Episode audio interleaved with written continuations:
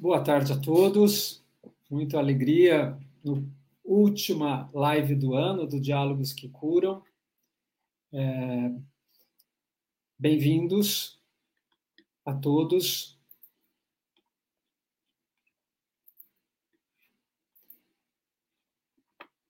Meu nome é Rubens Bolos.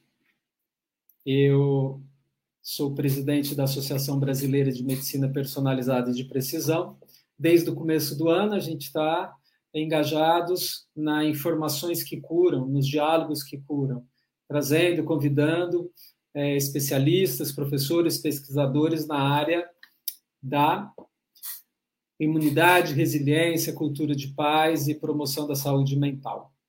E começamos nosso trabalho nas primeiras semanas de janeiro e agora na 48ª semana a gente deixou um tema extremamente auspicioso para nós, que faz parte da prática integrativa da saúde complementar, que é a aromaterapia. E aí, aromaterapia funciona? Ela é uma prática reconhecida? E para contar e conversar sobre isso, nós convidamos a Idinha Carneiro. Bem-vinda, Idinha! Oi, tudo bem? Agradeço muito esse convite. Eu adoro ver as suas. Os, eu vi os outros episódios do da cura, né? Desse trabalho que você faz, os diálogos de cura, e ficou muito feliz e estou emocionada por estar aqui, né? Por poder contribuir um pouquinho com o que eu sei. Claro, perfeito.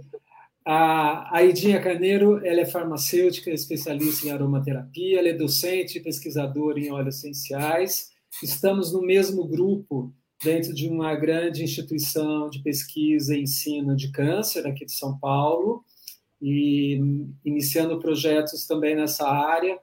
Então, o mais importante aqui é ela trazer as suas experiências e trazer para esse período tão difícil que todo o mundo está passando é, a promoção da saúde. Então, e Dinha, todo mundo que chega aqui, a gente sempre pergunta: e aí, como você estava lá com 17, 18 anos, é, sem saber o que ia fazer da vida, e resolveu escolher e resolveu escolher a farmácia? Da farmácia até a, a aromaterapia, conta rapidinho para gente. É, faz parte do Diálogos que Curam a gente trazer a ciência facilitada para que todos nós sejamos bem informados. Bem informados, a gente pode tomar decisões mais evolutivas e transformar o mundo que a gente vive. E ajudar pais nas escolhas profissionais dos seus filhos, né? É, cientistas, às vezes, não são muito bem é, compreendidos ou interpretados, mas todo mundo é, partiu da graduação. Conta um pouco para a gente, Dinho. Então, eu eu sempre gostei muito da área de saúde, tanto que na pra, antes de escolher farmácia, o curso de farmácia, eu me lembro que eu já havia escolhido, lembra? Biológicas, humanas e já havia escolhido biológicas.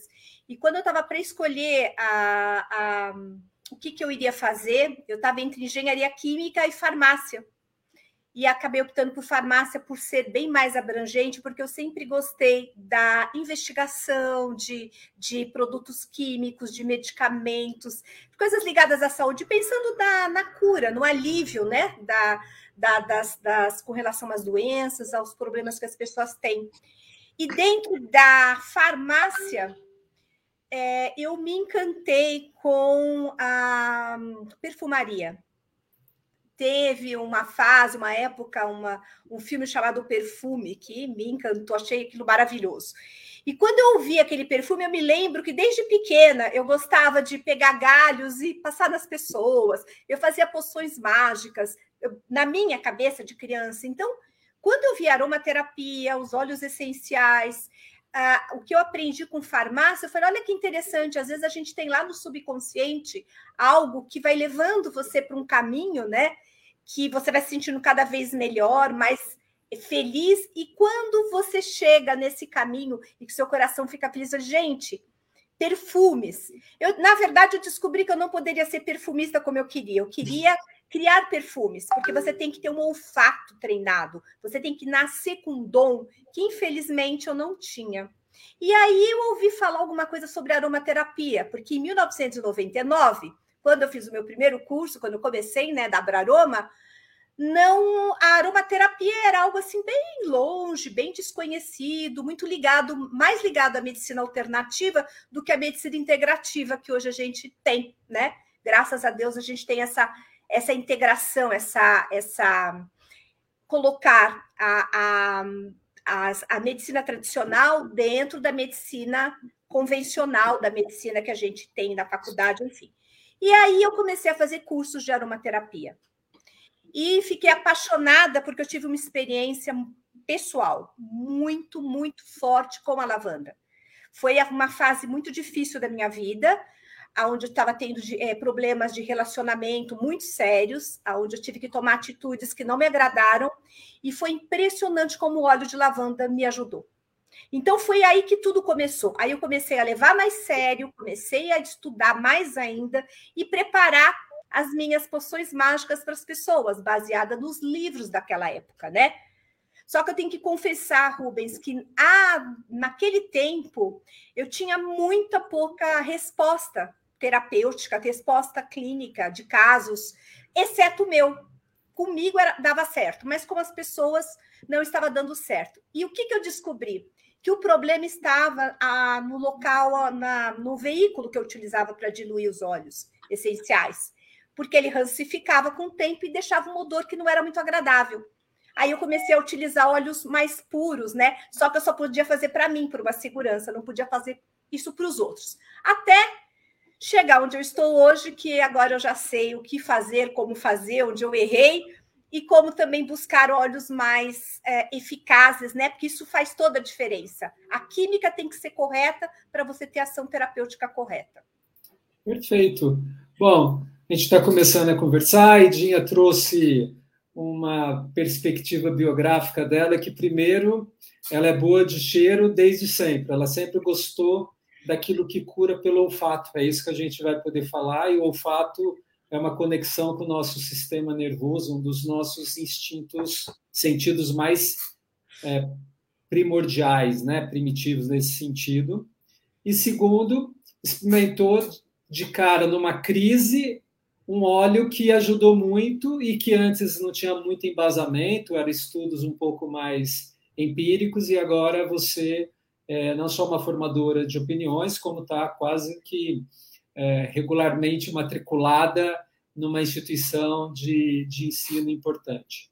E Dinha, você falou é, para a gente. A Idinha me pediu para chamar de Dinha, viu, pessoal? É bem claro isso, que é isso que ela ela tem uma, um carinho por isso. Então, é, a Idinha aqui é só um diminutivo, mas ela é uma excelente e grande per, mulher, né? Isso que a gente vai descobrir. Idinha, o que, é aromaterapia terapia, e o que, que é, são óleos essenciais? Né? A mesma coisa?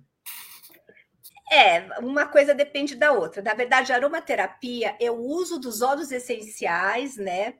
para ajudar com relação a melhorar a sua saúde, melhorar, te dar bem-estar físico e emocional. Basicamente é isso.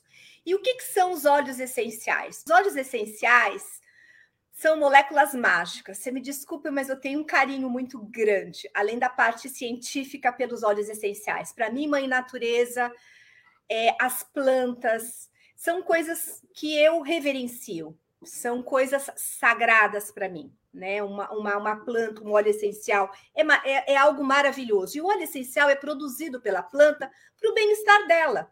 A planta produz o óleo essencial para ela se comunicar com outras plantas, para ela se regenerar, para ela se defender de herbívoros, muitas vezes vai ficar um gostinho ruim, o herbívoro não vai querer comer aquela plantinha, já é um sinal de sobrevivência a mais.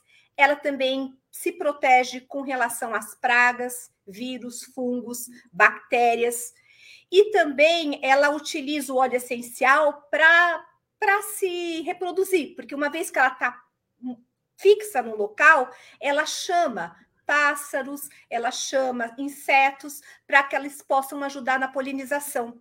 Então, a, o óleo essencial ele é, ele é muito importante na vida das plantas. Porém, nem todas as plantas produzem óleos essenciais, porque é extremamente difícil e caro para a planta produzir óleo essencial. Porque a gente tem, uh, durante a produção de todos os elementos que a planta precisa, ela faz uma coisa diferente da gente, que se chama fotossíntese.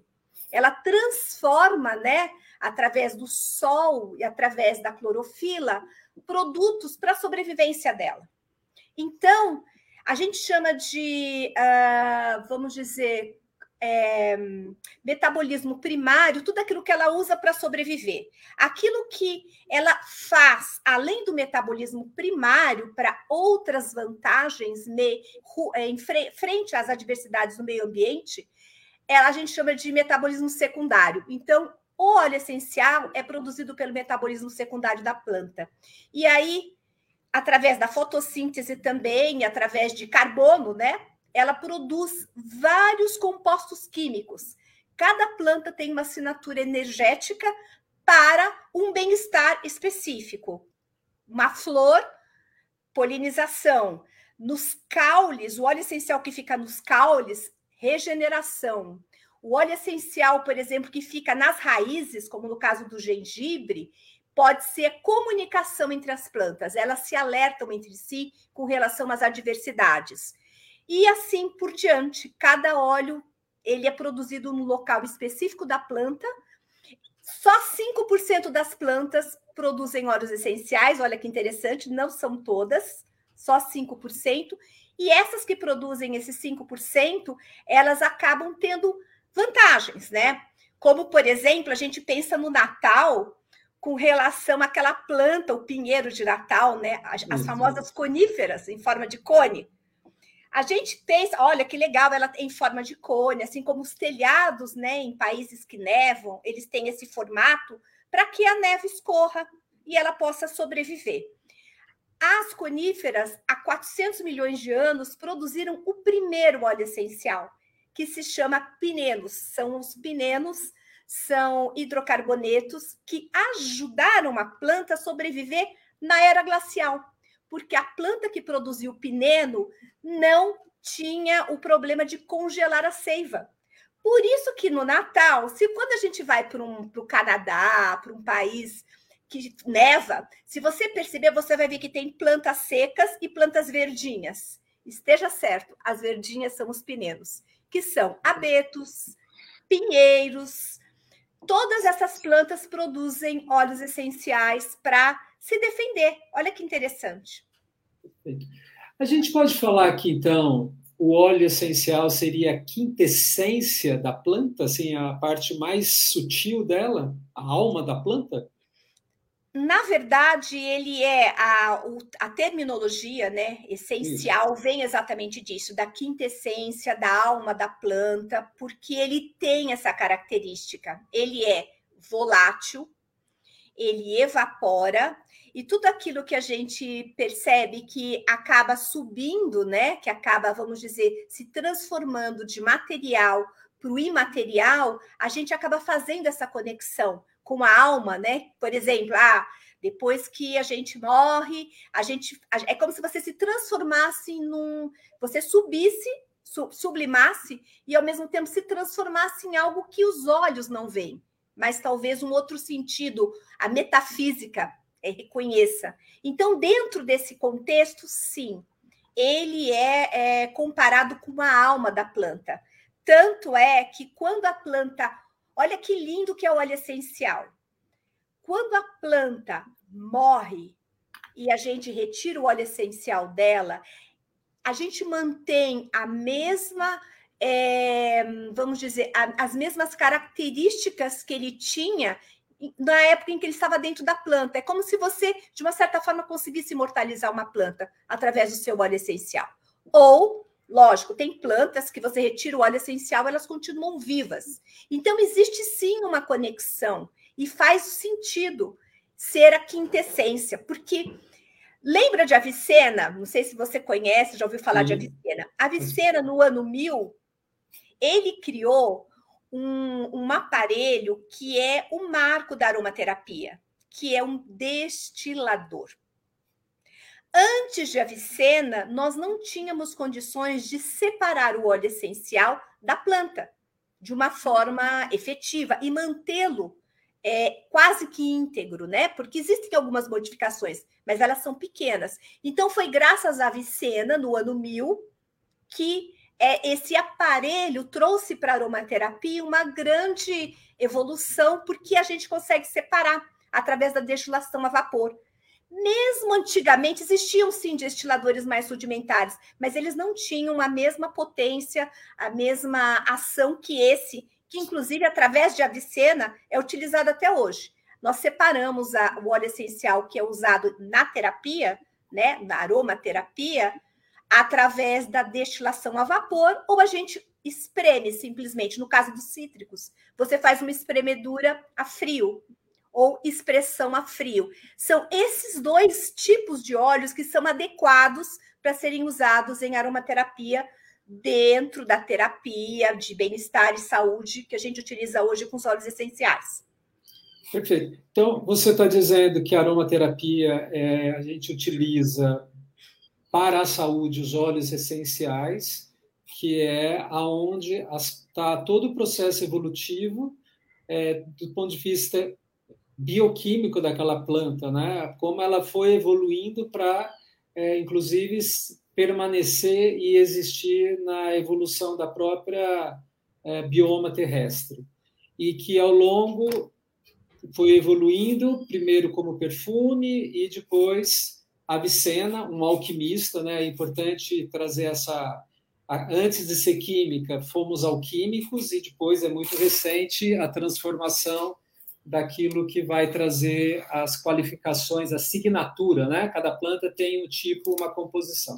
E agora você está falando que tem um jeito de extrair, né? Então, a gente usa todas as partes das plantas. Como é que dá essa extração exatamente? É, você falou que tem por destilação, o Avicena há quase mil anos, dois mil anos atrás, é, 1500, né? Ele trouxe o destilador, mas tem outras formas?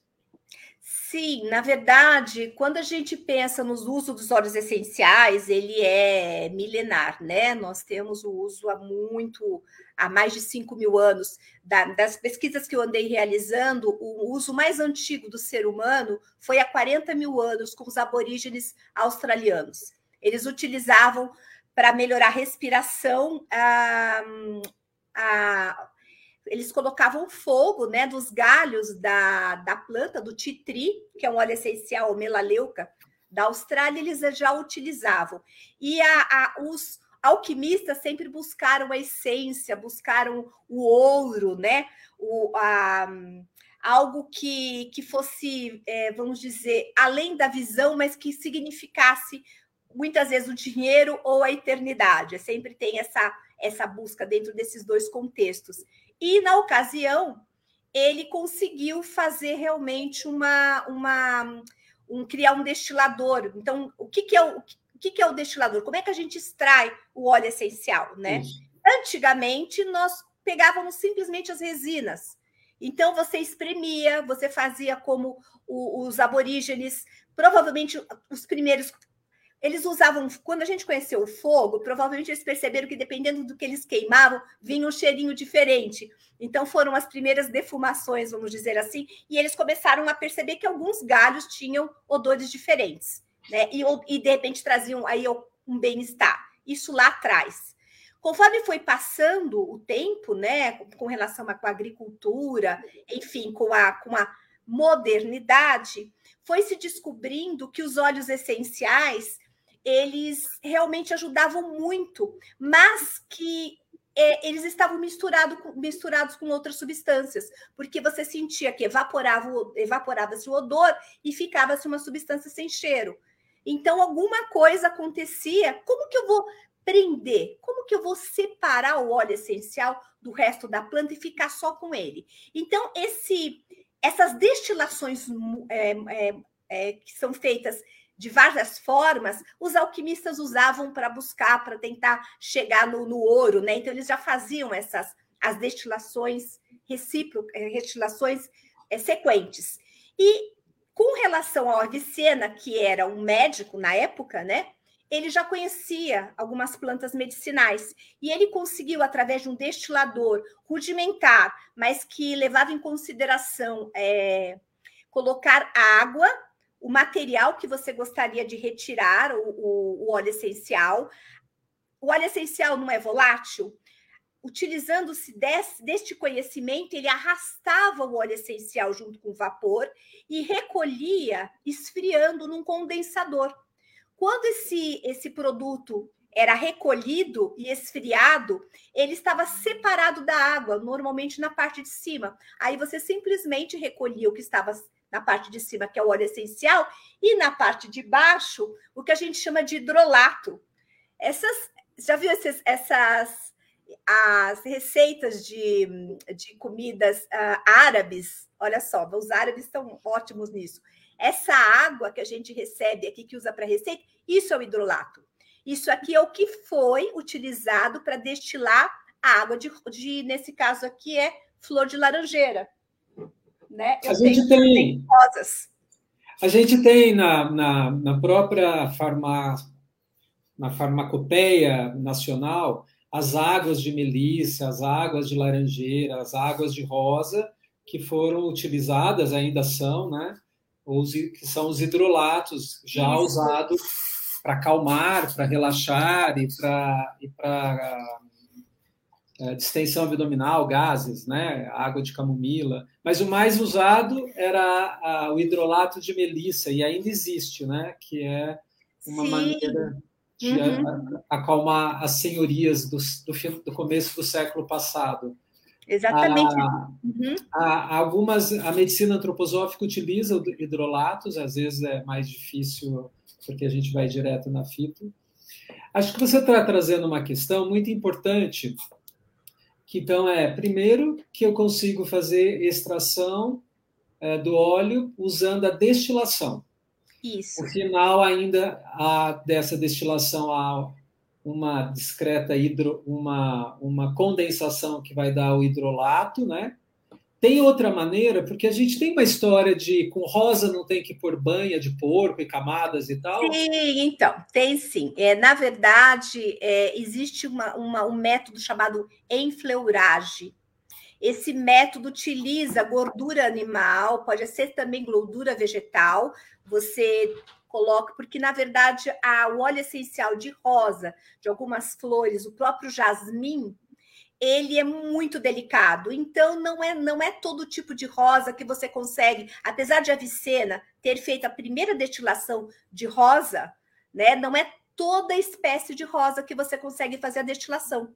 E o odor também é diferente. Então existe, você recolhe, deixa semanas a, as pétalas banhadas nessa gordura e depois você recolhe. Só que na hora de você tirar o óleo essencial da gordura, você vai precisar de um solvente.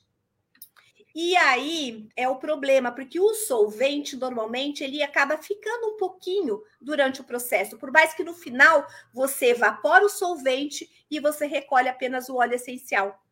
Então esse método de enfleuragem ele é muito utilizado para perfumaria mas ele não é indicado para a aromaterapia só na aromaterapia só para realmente colocar em aromatizador. Ele não pode, não deveria ser utilizado na pele, né? E muito menos fazer a ingestão, né? Aí só. Então, para usar como terapeuta, eh, terapeuticamente, ele não serve. O outro método que serviria, que serve para retirar o óleo essencial, é através da espremedura, né? Como eu falei, a expressão a frio de todas as cascas de, cascas de cítricos. Então, aí a gente faz uma espremedura, né?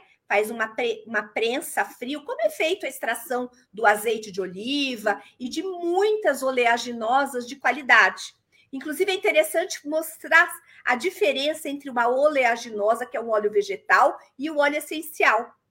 Porque o óleo essencial, ele evapora, e a gente usa o óleo vegetal para veículo, né? Para manter o óleo essencial na nossa pele, não evaporar, a gente não se transformar num, num, num uh, difusor, vamos dizer, e também para que isso seja absorvido pela pele. Porque o óleo vegetal ele entra. O óleo vegetal ele é gorduroso. O óleo essencial ele é volátil. ele não é gorduroso. Você sabe, Rubens, uma coisa interessante Lá atrás, em 1999, o método que a gente tinha para descobrir se o óleo essencial era, era original ou se ele estava adulterado era justamente pingar o óleo do óleo em questão, uma gotinha, num pedaço de papel. Se evaporasse e não restasse nenhuma mancha, óleo essencial puro. Se ficasse manchado, é porque estava misturado com óleo vegetal. Então a gente já sabia que foi adulterado. Isso lá atrás, né? Hoje a gente precisa ir muito além, com muito mais é, preciosidade com relação aos métodos de, é, de controle de qualidade dos óleos essenciais. E Dinha, você, a gente, é uma pergunta que eu tinha, que é essa exatamente: como reconhecer os óleos essenciais sendo leigo? Essa, isso é essa dica que você está dando de pingar, porque eu uso óleo essencial, né? A gente está no trabalho e está, inclusive, testando. E é exatamente isso. O óleo essencial ele é altamente volátil, né? Ele é considerado a respeito de ser óleo essencial, ele é uma gordura? Não, ele não é uma gordura como a gente conhece. Uma gordura, como nós conhecemos, ele é um óleo graxo. Ele tem uma química diferente, que são o que a gente chama de oleaginosas, né? Então, você tem óleo de amendoim, óleo de abacate, óleo de semente de uva, óleo de coco.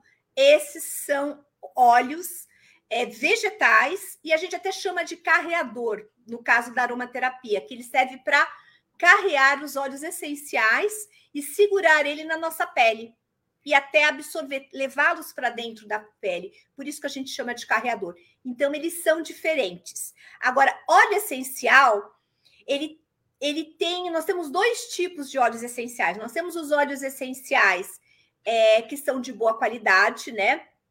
E nós temos óleos essenciais que podem ser misturados. A indústria faz muito isso, e nem é uma questão só de. Ah, é porque eles querem, é, vamos dizer, é, adulterar.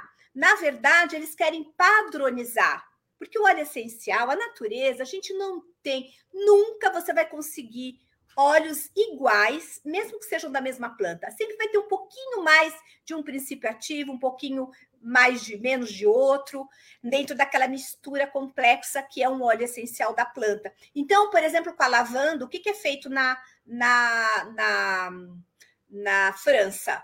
Eles padronizam, né? Os, alguns princípios ativos e podem até adicionar esses princípios ativos sintéticos padronizados no meio de óleos essenciais. Olha aqui, eu estive na França, eu comprei esse óleo aqui. Está vendo? Isso aqui é óleo de lavanda, mas é uma lavanda híbrida, não é a lavanda verdadeira, né? Então, se você desconfiar quanto vem assim, olha, num frasco grande, o preço menor, é, não é vidro escuro, você já desconfia que pode ser uma, um produto de uma qualidade um pouco diferente, entendeu? Então, o preço já é o primeiro indicativo para você reconhecer um óleo de qualidade. Né? Já quando ele é muito barato, alguma coisa tem. Pode ser misturado com essência, pode estar diluído. Para você reconhecer um óleo de qualidade, é muito difícil sendo leigo, até porque os perfumistas, lembra que eu queria ser uma? Eles são muito espertos, eles conseguem imitar. Inclusive, os produtos sintéticos vieram das pesquisas que foram feitas com os químicos lá atrás, com os óleos essenciais e os compostos químicos de cada um. Então, a, a indústria farmacêutica conhece e utiliza muito do conhecimento que se tem com os óleos essenciais, até para você fabricar uma molécula artificial, uma molécula sintética mas ela muitas vezes parte do princípio de uma natural. Aí você pode me perguntar, Dinha, mas por que então que ela já não lança natural no mercado? Porque a natureza a gente não patenteia, né? Não tem como você criar patentes da natureza. Veja o problema dos hormônios bioidênticos hoje. Você tem o hormônio sintético que é patenteado, o bioidêntico não é. Né? Mas também os dois são sintéticos, só que um é bioidêntico e o outro é é totalmente é uma, é uma molécula nova, né? Foi, foi se criado. Então aí você pode patentear. No caso dos óleos essenciais, a mesma coisa. Então, o que, que eu recomendo? Básico, pede para o seu fornecedor pelo menos a cromatografia do óleo essencial. algumas empresas nacionais, outras empresas fora do Brasil, eles já automaticamente te dão. Você tem o número do lote, né? Às vezes eles dão junto, você liga ou você manda, conversa com a empresa que te forneceu e fala qual desses me fornece a cromatografia do lote que eu estou utilizando. Isso, Rubens, é o, é o mínimo que você pode fazer. Porque se você for tentar identificar por outro, assim, rapidamente, eu acho difícil você conseguir. E a história do preço, né? Quando o preço é muito baixo, desconfie. Mas é a questão do óleo, aquele o teste do, do DOT, né, do DOT plot, quando você pinga e se ele não evaporar, isso pode ser uma boa dica na prática? Não, não, mais hoje em dia, foi há 20 anos atrás. Hoje as empresas elas adulteram com produtos que também são voláteis. Então não você tem trouxe, mais Perfeito. Você trouxe uma, um outro, uma outra definição. O óleo essencial é uma essência? É, aí depende da, de cada país, né? É, no Brasil, vou falar sobre Brasil, tá? Na França é um pouco diferente esse conceito. No Brasil, a, o, a essência é, a, é denominada por ser artificial, ela é sintética. Então, você, o perfumista, né, através de produtos químicos, normalmente oriundos até da, da, da indústria de petróleo, né, porque são voláteis, né, ele cria uh, buquês, ele cria aromas. Inclusive, se você pensar, por exemplo, no aroma de morango, o morango não tem cheiro, mas ele, eles criaram um aroma. Este é, esta, esse, esse aroma criado é chamado de é sintético, é chamado de essência. A essência é muito barata. Quando você vai comprar uma essência, ou mesmo assim, é, uma, um, um, produto, um cheiro, né? Um, uma. Normalmente, casa das essências, a gente vai falar, a maioria dos produtos que tem lá não são óleos essenciais, porque o óleo essencial é caro. Você imagina rosa, para você fazer um litro de rosa, você precisa de três toneladas de rosa. Melissa 6 toneladas. Por isso que são óleos raros e caros, porque é uma quantidade imensa que você precisa desse produto. Dinha, o que, que é caro? Só para a gente ter uma noção de, já que você trouxe como indicador de, de uma qualidade de um óleo essencial e que o valor, o que, que é no Brasil caro? O que você chama? Qual é a faixa de valores? Ó, normalmente uma essência fica entre 10 e 20 reais e o óleo? Máximo, dependendo da quantidade. O óleo depende. O óleo, os óleos cítricos que a gente tem no Brasil, de boa qualidade, né? São óleos cítricos, eles dão um rendimento grande. Por exemplo, o óleo cítrico, você consegue aí com 30, 40 limões, dependendo do, do da, da, safra, produzir aí meio litro de óleo. Então, não é uma coisa tão, tão precisa de tantos limões assim para fazer. E Ele aqueles... tem um rendimento alto. E aqueles que precisam de muito para ter baixo rendimento, por exemplo, rosa ou jasmim, quanto, mais ou menos? Então, ah, você vai achar 500, 600 reais. 5 ml. O vidrinho? O vidrinho. 5 ml. E é muito difícil você ter, por exemplo, no Brasil, a maioria das empresas, ela revende, elas revendem por 100, 200 reais já diluído, mas vem escrito óleo de rosa 2% diluído em óleo vegetal né? As empresas honestas, elas têm que colocar que está diluído num óleo e você encontra, e se você encontra mais do que ele puro, porque ele puro é muito caro. Um outro óleo que é muito caro é o óleo de melissa. O óleo de melissa no Brasil, 5 ml, você compra por 600 reais. Ele é o óleo mais. E ele é muito adulterado pela, pelo capim-limão, né? Porque ele tem um cheiro parecido. Então, eles fazem muita adulteração. Uma das adulterações na, dos, com os óleos essenciais mais conhecidas é quando você pega um óleo caro e mistura com óleo mais barato que tem um odor parecido. Por isso que eu te falo que não dá para você identificar simplesmente cheirando que tem qualidade ou não. Agora, se tem a cromatografia, você já vai perceber que tem é, princípios ativos, porque o óleo essencial, diferente do, do, do medicamento que a gente está acostumado, que você tem um princípio ativo, ele tem até 300 é, compostos diferentes. Cada composto é classificado, né, de acordo com a sua categoria é, farmacológica com ação. E como que eu vou saber o que, que eu preciso com relação aos óleos essenciais? Eu vou saber porque o constituinte maior desse óleo, 20, 30%, são picos maiores na cromatografia, né? A cromatografia ela vai te dizendo, através de tamanhos de pico, a quantidade né, do, do óleo essencial. É como se fosse a gente ver aquele eletro, eletroencefalograma, sabe? Quando a gente vê um cardiograma. É parecido com aquilo, visualmente falando. Mas cada pico significa e a altura, ele tem uma correlação com relação à quantidade daquele elemento químico. Então, por isso que quando você tem essa essa é, esse esse cromato, esse, esse essa cromatografia, você consegue ter uma indicação de que o óleo é puro e pode ser aquilo que você queira, porque também é, infelizmente às vezes nas misturas que são feitas entre sintéticos e naturais, você pode ter o pico no lugar certo e mesmo o produto não sendo é, o natural, ele é o artificial. Agora, aí são outros, outras, outros testes né, que a gente consegue fazer que, que tem um que é interessante, eu posso contar, tem um que é bem é bem interessante para você ver o que era uma terapia moderna da minha época, como ela cresceu, né? Existe um, uma substância, um produto que se chama gualtéria, uma planta. A gualtéria, ela produz um óleo essencial chamado é, um, o principal é, produto químico da gualtéria, 98% da gualtéria, diferente dos outros óleos essenciais, ela tem praticamente só um produto. É o, ácido, é o, é o salicilato de metila. O salicilato de metila também é um produto que é uma parte integrante, é, um, é como se fosse um, uma, um, um resíduo da indústria petrolífera.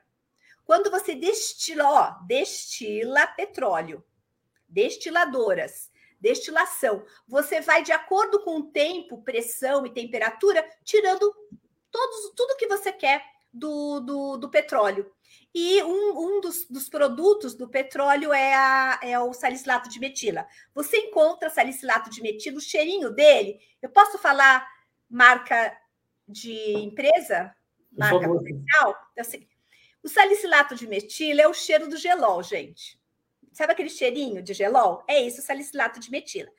Já o salicilato de metila da gualtéria, da planta, são 20 quilos de planta no Nepal é a melhor que tem, porque dependendo do lugar, ela não tem uma concentração legal, não tem uma química adequada, né? Porque esse é um é usado para tirar dor, né? É excelente, né? O, o salicilato de metila. E aí você tem, imagina, 20 quilos e você tem o que vem do refúgio do, do, do, da indústria de petróleo. Esse da indústria do petróleo, você compra no Mercado Livre um litro por 10 dólares um litro, 10 dólares. Então, é o que você tem. Hoje, a Gualtéria, o óleo de Gualtéria é o óleo mais adulterado no mercado. Não tem, ninguém sabe, ninguém consegue ver direito a diferença. Qual é o teste que uma empresa, inclusive que a empresa que eu trabalho, resolveu fazer para tirar a diferença? E como é que eu vou saber o que, que é óleo, é, é, o óleo que veio do petróleo e o óleo que veio da planta. O que, que você acha, Rubens? O que, que você chutaria aí com relação à parte química? Que teste você faria para identificar? Bom, se tivesse uma maneira, que você já falou, soprou para gente, a cromatografia ou espectro de massas, né? Então, ele vai também dar o mesmo padrão, porque a hora que tiver o salicilato de metila, ele vai, e é um só, né? praticamente. Você não tem como, como identificar se ele é o verdadeiro ou não. Pode ser, infelizmente, você vai, vai ser enganado. Da, da, que na essência copia quimicamente, né? É. Então, a, essa do petróleo, ela é exatamente igual a, a, a que vem da gualtéria. Óbvio que quando você passa no corpo, a, o efeito né, analgésico do, do salicilato de metila da Gualtéria é totalmente diferente do, do, do gelol, porque ele é muito mais efetivo, é a planta, é o corpo.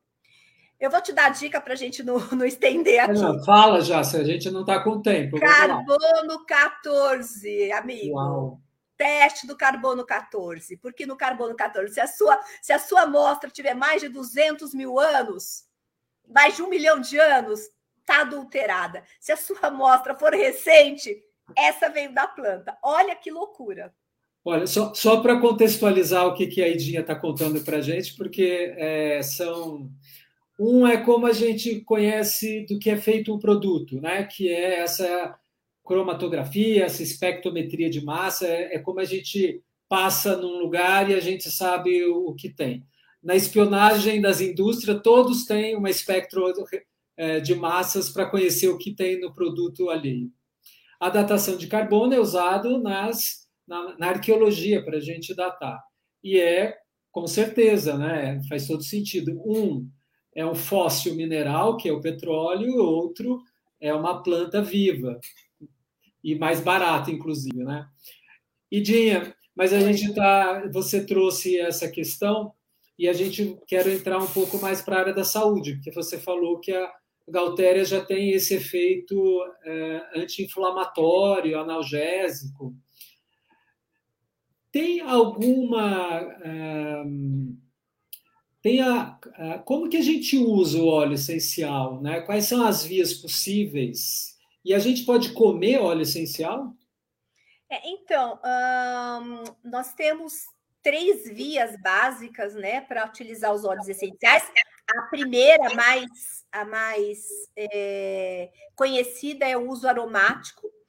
É você sentir o cheiro, seja no frasquinho, seja utilizando um difusor, né, um difusor de ambientes, seja utilizando um difusor pessoal, né? A gente tem até é, difusores, né? Que você pode colocar o óleo essencial é, aqui, aqui nesse filtro, coloca aqui dentro e você carrega com você, para você utilizar e inalar. Isso aqui chama o inalador, inalador pessoal. Aqui, olha, olha que bonito que ele é. Você, você abre, você tira ele, né? Devia ter testado antes da live ao vivo aqui, a gente tirando. Essa parte aqui sai, Opa. Deixa eu mostrar aqui. Aqui, ó, tá vendo? Opa. Então, aqui eu vou colocar o meu, o meu óleo essencial, eu vou pingar umas duas gotinhas, aí eu abro ele, coloco aqui dentro, fecho. E esse aqui é, um, é algo que eu posso utilizar, por exemplo, ah, eu tenho síndrome de ansiedade, né? Não vamos falar de síndrome do pânico, é uma coisa muito. Mas vamos pensar em, uma, em um problema. Eu estou num lugar, eu alguma coisa. Então, você pode ir consultando o seu médico, quando é um problema médico, consulte alguém que saiba, enfim, conheça sobre a química dos óleos essenciais, saber qual que é mais indicado, você usa isso aqui no bolso. Você pode carregar e inalar quando você tiver um problema, às vezes, por exemplo, mulheres, né? Ai, eu vou atacar aquela, aquela sobremesa, eu não vou aguentar. Você pode colocar um óleo essencial, por exemplo, de hortelã-pimenta, que vai dar aquele cheirinho que te lembra até o, a pasta de dente. Não, vou ver, deixa para lá. E, por exemplo, então você pode controlar emoções, compulsão, compulsão ao cigarro, é, a, a, pimenta negra, tem muitos estudos com relação à pimenta negra, a canela, o próprio hortelã você pode colocar. Então, isso é o uso aromático, né? Pode carregar aqui. Até para homem é legal, porque ninguém gosta de usar um colarzinho. Pronto, ó, ó tá chique. Ó. O que, que é isso aqui? Ah, meu aromatizador pessoal. Então, vamos só recuperar. Você já deu uma dica aqui que é, é a, lavanda no, no uso de usando o aroma, né, que é o vaporizador. Então é direto. Exatamente. A outra é a hortelã-pimenta, né, que é para compulsão alimentar. É isso uma indicação que você está dando. A terceira é na transtorno de ansiedade, é, ou mais para parar o cigarro, também é a mesma? Não, seria a pimenta negra. Pimenta negra. Hortelã-pimenta também está indicado, a canela também tem uns efeitos bem interessantes, que são. Uh, é, é como se você passasse para o seu cérebro a informação de que aquilo que ele busca com relação ao prazer já foi atingido. Tem uma, porque tem a ver com prazer, há coisas que te dão prazer, os vícios. Então você meio que faz um corte, a, a própria compulsão alimentar né? Se for ligado à ansiedade, por isso que tem que ter um médico, um terapeuta junto. Se o seu distúrbio foi ligado à ansiedade, aí a lavanda estaria indicada. E você pode usar aromaticamente, como eu mostrei para vocês aqui. Então, a primeira é um via é pelo cheiro, a Isso. segunda pela massagem, aplicação? Isso, seria aplicação dérmica. Na verdade, não precisaria ser só uma massagem. Por exemplo, a gente pode utilizar, é, o que eu acho muito interessante são rolons, né? Esse rolon aqui. Então, aqui você vai colocar o óleo que você escolheu. E, por exemplo, dor de cabeça com hortelã-pimenta. Você pode fazer uma... Passa o rolon, né? O rolon, ele tem uma bolinha. Isso você consegue comprar no Mercado Livre agora, por causa do crescimento da aromaterapia. Essa, essa, essa indicação tópica ficou muito famosa. Então, a gente traz as, esses, esses rolons. E esses rolons você passa dor de cabeça, para tensão.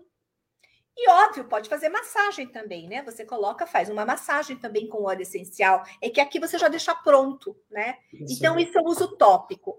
É na ou, por exemplo, para quando você está com distúrbio alimentar, você pode passar na, na próximo do, da região.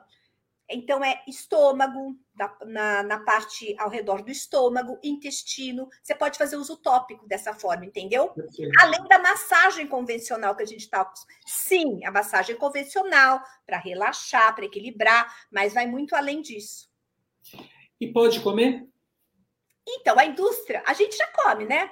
A indústria alimentícia já já vem usando ah, os aromas naturais há muito tempo. Eu até espero que seja natural. Eu prefiro natural do que o, o sintético, porque o problema do sintético ele pode dar muita alergia. Se você pegar os produtos industrializados, uma das coisas que mais dão alergia e tem problema até com é, os disruptores endógenos, né? Endócrinos, aliás, não endógenos, eles são ah, as essências artificiais. Perfeito. Temos dúvidas, e eu acho que é importante a gente esclarecer agora, Idinha. Então, primeiro que a gente tem três vias possíveis, né? Cheira, aplica ou massageia e, eventualmente, ingere. É. Porque tem lá no começo da aromaterapia uma divisão, que inicialmente era um médico que fazia a ingestão, mas depois veio uma mulher que foi que trouxe ah. é, a, a, o, o, aroma, né? Assim, vou, vou, vou, posso contextuar. Peraí, é, não, é só a gente contextualiza. A Sônia está é, tá perguntando: você, quando misturou no, no odorizador, você coloca puro?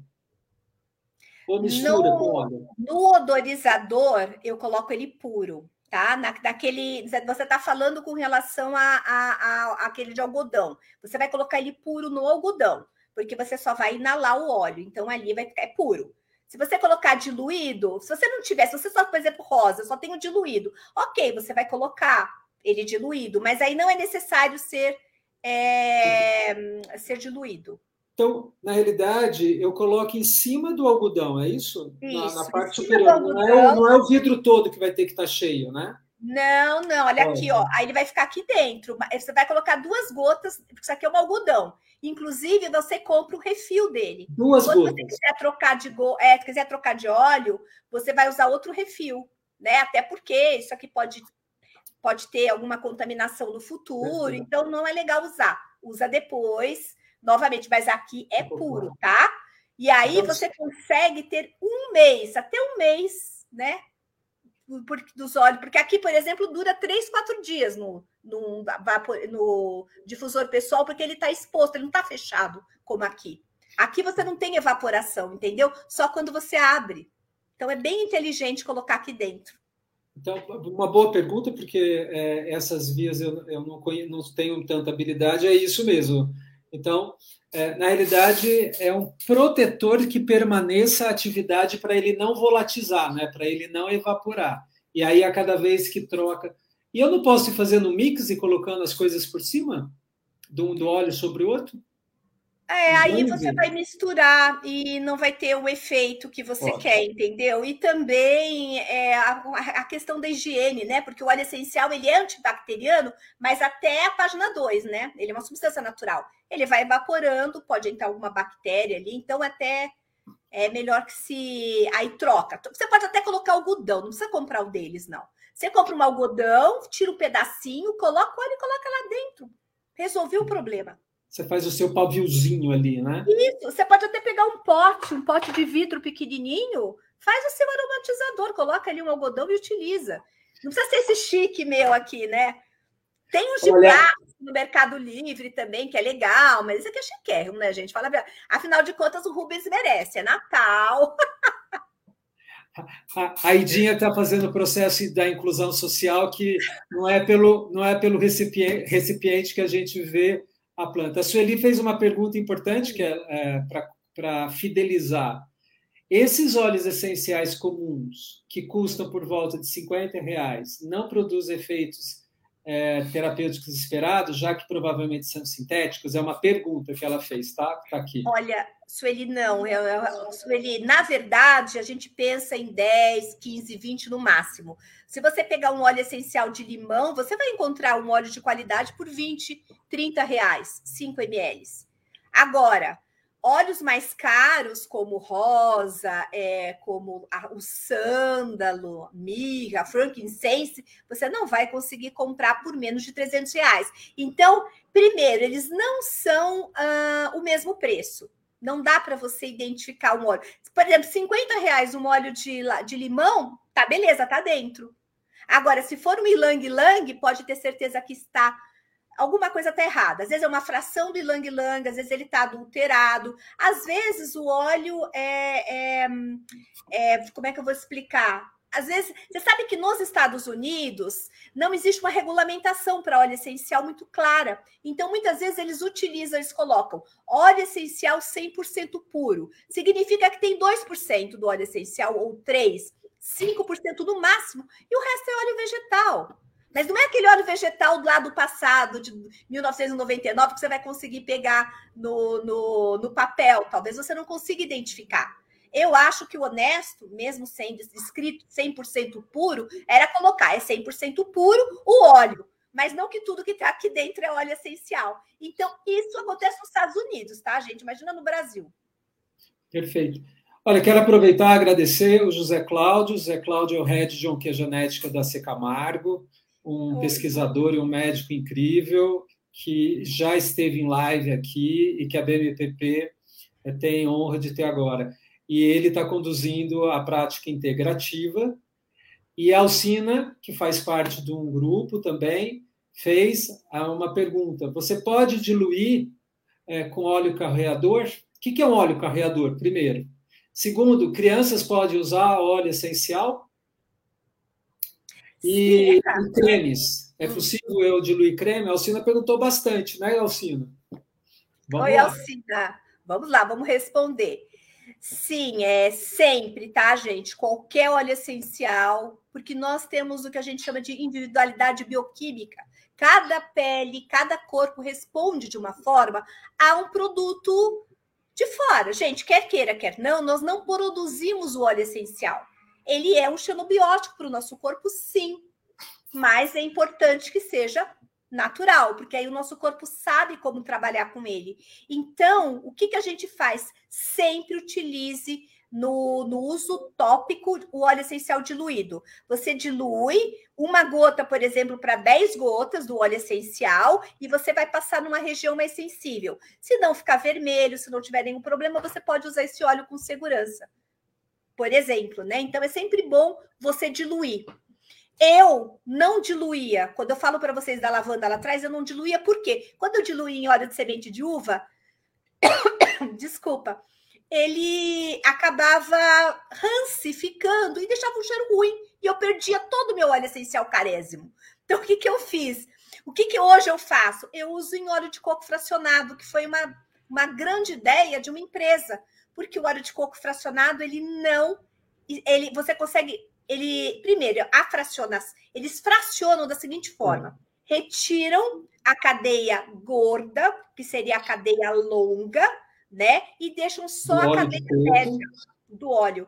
A cadeia média é mais leve e ela não rancifica como a longa. Então você consegue guardar o seu óleo sem alterar o cheiro, com uma com eficiência maravilhosa por até dois anos. Olhem que maravilha. Então, usem óleo de coco fracionado como o estándar, o padrão. Aí, Dinho, eu não tenho. Eu tenho óleo de oliva aqui em casa. Eu tenho óleo, um outro óleo. Faz uma quantidade bem pequenininha, tá? Porque ele vai rancificar uma hora. Então, você faz aí um ml, faz 10 gotinhas e põe uma gotinha de óleo essencial, por exemplo, ou 20 gotinhas, enfim. Então, sim, precisa diluir. Com relação à criança, gente, criança tem a pele mais sensível, crianças e idosos. Então, você tem que fazer uma diluição muito maior. Assim como animais. Eu não sei se vocês viram, minha gata acabou de pular, porque eu nem sei se apareceu no vídeo.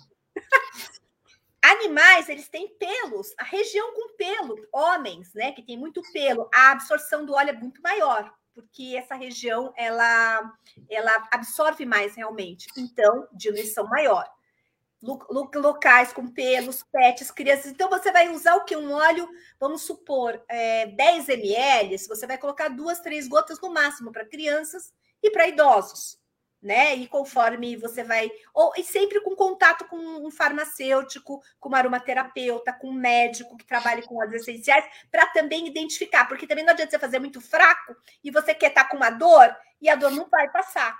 Porque aí você vai fazer um uso tópico, tem que ser uma dosagem maior.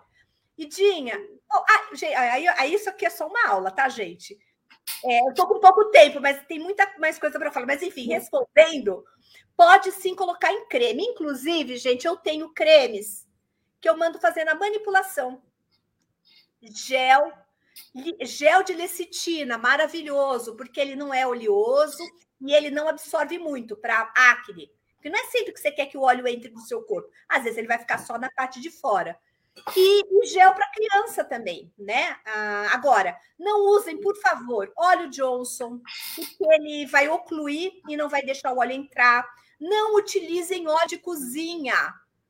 Gente, vocês estão lidando com um óleo muito, muito especial. Ele é de, da planta, ele foi extraído de uma forma. Se você tem um óleo de qualidade, utilize com, por exemplo, a. Sabe aquele Agora tem algumas empresas que elas fazem óleos vegetais extraídos a frio. Utilize esses, sabe? Que é, óleo de semente de girassol, óleo de semente de, é, de gergelim. É, gente, gergelim na medicina ayurvédica é maravilhoso para a pele, mas procura extração a frio. Não o óleo de, de, de girassol que você utiliza na cozinha. Aliás, na cozinha, vocês me desculpem, aí é, é pessoal.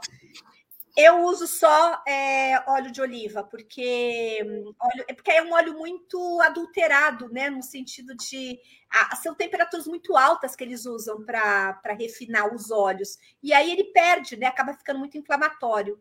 Então eu utilizaria para crianças esse tipo de óleos é, que são extraídos a frio. Né? Utilize um óleo de boa qualidade para diluir o seu óleo essencial. Então a Idinha trouxe a definição da pergunta da Alcina. Obrigado pela participação, Alcina. Que a gente pode também usar diluído no óleo carreador, que ela sugere de coco, mas óleos extraídos a frios ou cremes que tenham uma boa condição. E a Edinha traz, pelo que eu entendi, que a gente tem que dar dignidade ao óleo essencial e não misturar em qualquer coisa, que a gente tem que valorizar isso. Né? Então, é, é, é, tem uma questão que, antes de chegar, gostaria de definir, que é a pergunta que a Sônia fez. Então, Sônia, uma, uma introdução agora, acho que está para a gente falar da prática na, na promoção da saúde, a gente está falando já disso. Se existe tanta falsificação, é bastante provável que muitos efeitos sejam produtos da capacidade das pessoas serem sugestionáveis, né? O efeito placebo. Sim. Isso já foi pesquisado? Então, a BMPP trouxe essa questão da aromaterapia para a última live do ano, né? É, para a gente trazer o que a gente chama de medicina personalizada na prática integrativa e complementar. A prática integrativa e complementar da saúde é um grande guarda-chuva do Ministério da Saúde, que está homeopatia, medicina antroposófica, reiki, aromaterapia, e tem vários observatórios e várias instituições de pesquisa para validar dentro do conhecimento científico para exatamente esclarecer o que a Sônia está perguntando. Então, Idinha, a prática integrativa aromaterapia na promoção da saúde e na ciência. Uhum. O que, que a gente já pode confiar que entre aquilo que você estudou empiricamente, nos livros, empírico é tudo que a gente aprende geralmente são relatos de casa, a experiência daquele profissional, e é onde eu parei com você, né? O médico francês que na guerra ele dava, né? Então ele mandava engolir, e depois veio a, a, a mulher que trouxe o aromaterapia, como você está trazendo mais pelo olfato, né? E pelo contato dérmico. Uhum. O que a ciência valida da aromaterapia hoje?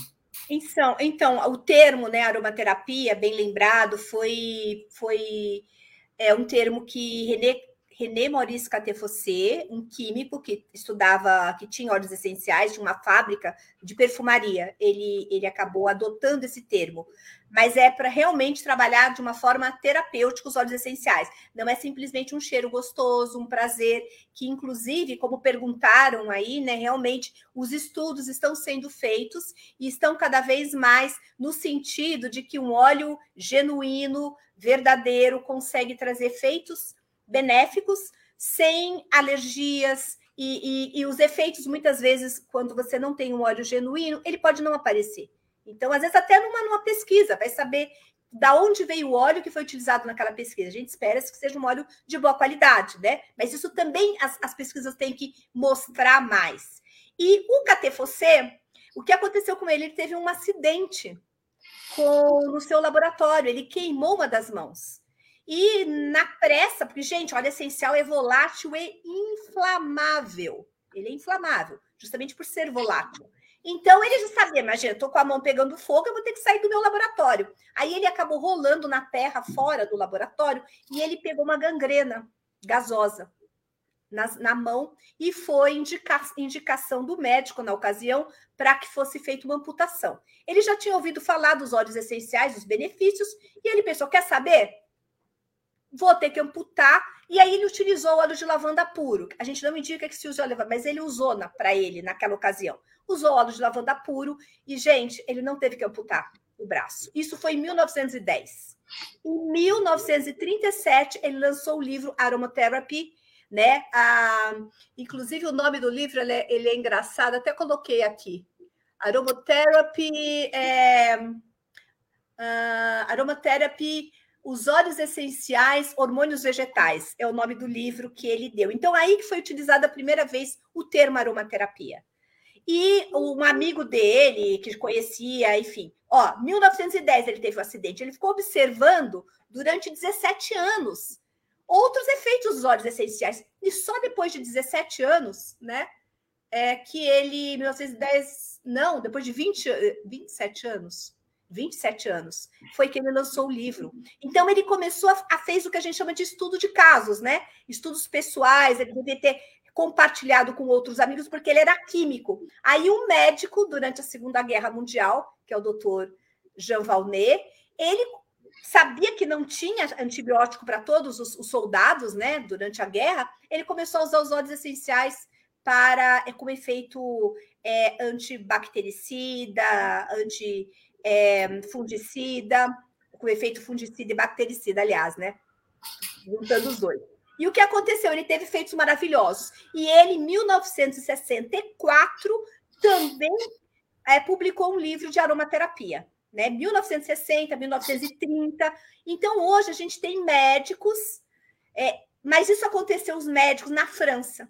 E lá, como eles começaram a usar muitos óleos essenciais, eles acabaram, os médicos utilizam hoje, gente, o Egito, os médicos no Egito costumam prescrever óleos essenciais. Na França também. Então, eles usam a forma oral, de uma forma segura. Eles utilizam a indicação oral. Então, na Europa, a, a Europa em geral, a, a Europa como um todo, né, exceto a Inglaterra.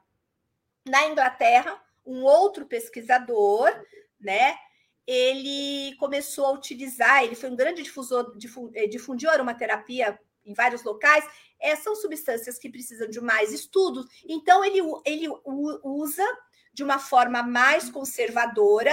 Os Estados Unidos também seguiram ele, a Austrália também seguiu ele, no sentido de só fazer uso dos óleos essenciais de forma terapêutica é, oral, não uso oral, só uso tópico e uso aromático. Então, essa foi a, a, a, história. E tem uma, uma profissional linda, maravilhosa, né? Que é a Marie. É, e ela, na França, ela começou a utilizar a parte terapêutica, né? Na massagem, e a parte dos olhos é, com relação a, a, ao equilíbrio emocional, né?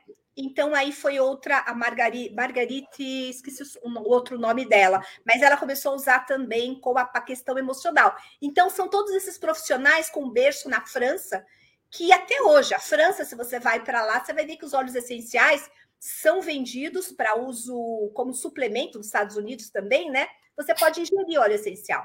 E eles prescrevem. Eu tive até um amigo meu que teve na, no Egito e trouxe óleo essencial para mim, que ele sabe que eu amo, né? Eu falei, o Egito tem muitos óleos especiais, né? E ele falou que lá o, farmac... o, o, o perfumista ele tem uso para aromaterapia, aromático, né? Só para uso para quem é leigo, e os médicos são óleos essenciais à parte, porque eles, eles prescrevem a ingestão. Perfeito. Então, então é... você trouxe uma viagem de para gente como é utilizada. Os Estados Unidos você já tinha falado anteriormente, não é regulamentada, mas uh, quem quiser pode entrar no site da, do, do NIH lá, que vai, vai, vai ver sobre a aromaterapia. Na Inglaterra tem uma legislação, a França a mais aberta, e, e ao longo do mundo, mas a literatura científica antes era muito da, da institutos científicos orientais, né? E, e agora a gente vê mais ocidental nessa revisão, inclusive, que a gente está fazendo juntos. Uhum. Dinha, vamos falar um pouquinho da área da saúde mental e satisfazer a pergunta da Sônia, né? Uhum. E aí, é, existe evidências científicas que o óleo de lavanda ou da bergamota ou outro é, realmente trabalha na área da depressão, da ansiedade, do medo, do pânico, da, de outras condições fóbicas ou ansiosas na área da saúde mental e psiquiatria? Sim, existe, né? E a gente pode consultar, né? Todo bom cientista, todo bom médico adora consultar o PubMed. Se você colocar o termo essential oils no PubMed, você vai ver que em 1999, quando eu fiz o meu primeiro curso de aromaterapia, existiam 260 artigos publicados nesse ano.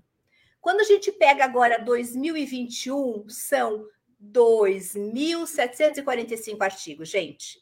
Ou seja, veja a entrada realmente que os óleos essenciais estão tendo e adesão realmente da classe médica, da classe pesquisadora. Óbvio que isso não é só para a área de medicina. Nós temos área veterinária, agricultura, que também utiliza óleos essenciais, cosmética. Então, dividindo tudo isso, mas vejam a, a diferença, né? De, de 260 para 2.745. E quando você pensa no número total de estudos, né, dentro do PubMed, são 27.987. Eu vi isso ontem. Eu queria trazer o dado atualizado hoje para vocês. Então, isso é uma resposta de que ah, mas os estudos, eles, como é que são esses estudos, gente? Não tem estudos, ah, vamos dizer, muitos estudos duplo cego, randomizados, enfim.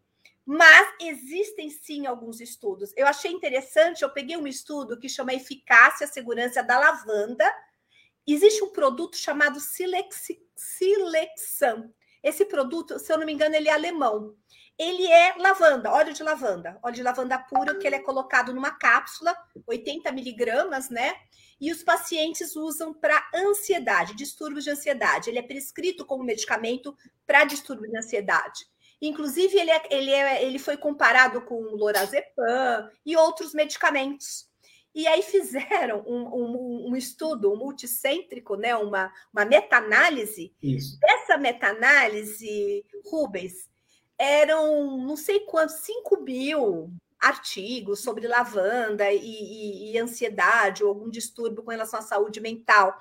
Eles conseguiram enxugar para 900 é, estudos. Desses 900, eles separaram só cinco.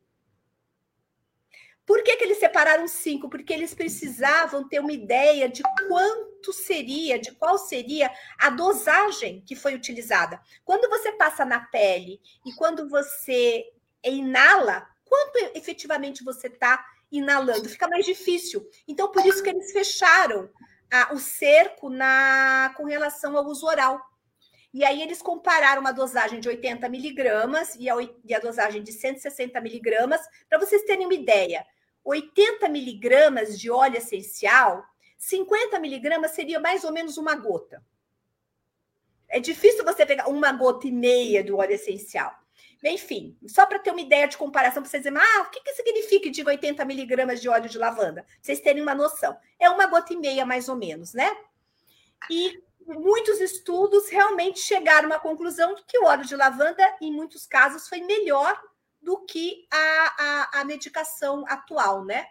Então, eu fiquei muito feliz de ver essa super meta-análise com esses. Acho que eu queria, talvez, não sei se você ou se você hum. quer que eu a gente trazer, porque é importante isso que você trouxe, o relato de caso e a meta-análise, só para a gente trazer na validação científica. É muito importante que todo mundo saiba do que é, eu vou explicar agora, para quem não sabe. O relato de caso é um, tem um impacto na ciência, mas ele não pode ser uma diretriz. Então, uh, o relato de caso foram, por exemplo, as primeiras, uh, os primeiros eventos de AIDS ou de Covid, né? Alguém observa alguma coisa e vai. Então, quando eu também uso alguma coisa, eu posso, mas ele passou por uma publicação e um score de alguém avaliou meu trabalho. O segundo é o estudo clínico de população menor, pequena, 20, 30 pessoas, e que eu faço alguns testes. No caso da aromaterapia, eu tenho, de alguma maneira, duas indicações. Como funciona o nosso corpo, né? aquela substância química em que mecanismo de ação, e o outro é em qual doença, então em qual condição. Então, a gente tem várias condições da aromaterapia, para o bem e para o mal, como tudo, fiquem bem tranquilos, a gente, a gente tem, não tem conflito de interesse, né? a gente quer mostrar, mas o mundo está chegando no esgotamento de recursos terapêuticos e a gente está voltando, por isso, para algumas práticas integrativas. É por isso que o Ministério de Saúde, não nesse governo, mas em outros, apoiavam mais a, a, a observação dessa questão, e é por isso que todos os hospitais toda a condição, principalmente pacientes de câncer na saúde mental, a Idinha vai contar. Depois são os estudos longitudinais, que são um pouco mais longos, o estudo de coorte, aqueles que a gente acompanha um tempo, e o outro é o que a Edinha trouxe, que é a meta-análise, é o mais sofisticado, porque junto todos os estudos que tem, relatos de casos até aqueles mais sofisticados, e eu faço uma curadoria e eu faço recorte, e ele pode ser um grande transformações de diretrizes, porque é como a gente junta trabalho no mundo inteiro. Por isso que todo trabalho é muito importante ser pesquisado e é divulgado. Então, tem baixo impacto e alto impacto, dependendo da população e como, mas no fundo, a gente quer fazer essa meta-análise, e na meta-análise, a Idinha trouxe que para a saúde mental, eu tenho referência, Idinha, gostaria que você complementasse.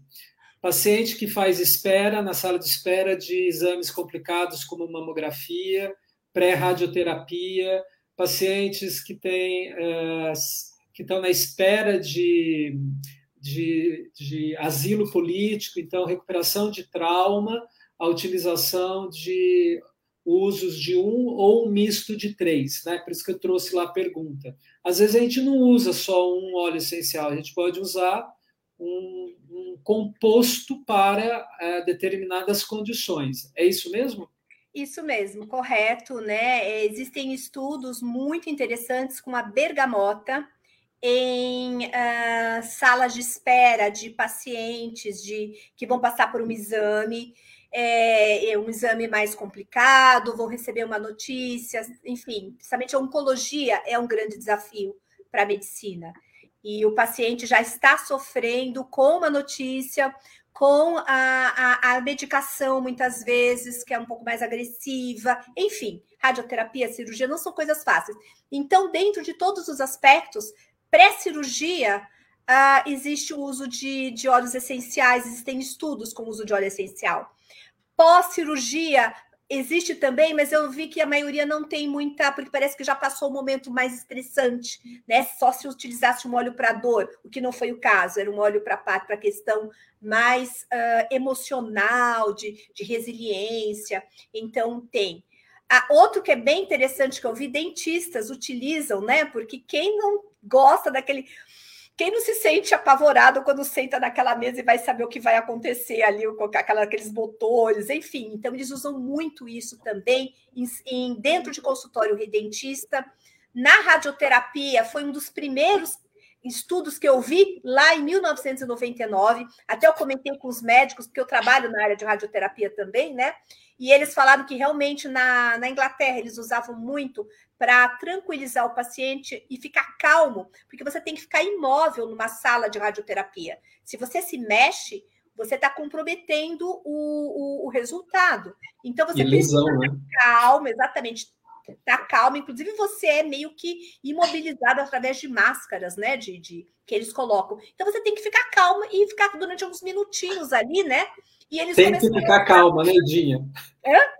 tem que ficar calma, já é complicado, né? Sim, imagina, você tá sozinho, aquele equipamento enorme na sua cabeça ali, né? Você olhando para tudo, todo mundo caindo fora porque ninguém pode ficar com você ali, porque aquilo é material radioativo, né? Então não pode expor. Então é, é muito interessante porque é uma forma de, de trabalhar aromaticamente, né? E dá uma espécie de um equilíbrio, um relaxamento, e os resultados foram muito bons. Inclusive, também ah, uma, um, um, pessoal lá dos Estados Unidos me perguntou sobre o linfoedema, que é um pós muito complicado, né? É, da, com relação à oncologia. E existem estudos maravilhosos com alguns óleos que ajudam a fluir a, a circulação de uma forma mais eficiente e assim você reduzir o tempo com aquele linfedema que é bem desagradável, bem. Então tem muita coisa e muito com as, as enfermeiras. Número um de, de pesquisa são as enfermeiras, porque são elas que acabam trabalhando esses cuidados, né, com os pacientes. Muita coisa, muita coisa legal. É, vou, vou, tentar listar aqui para também a gente entrar talvez no câncer e na saúde mental, que são duas questões. E acho que tem uma questão que acho que é importante da revisão. A gente está numa é, pandemia viral e agora outra, né, da H3N2 aqui no Brasil, em qualquer lugar do mundo. Acho que é importante que as medidas. São três questões hoje que têm assolado a humanidade nesse momento: o burnout, né, a fadiga, os, o cansaço da pandemia, o confinamento.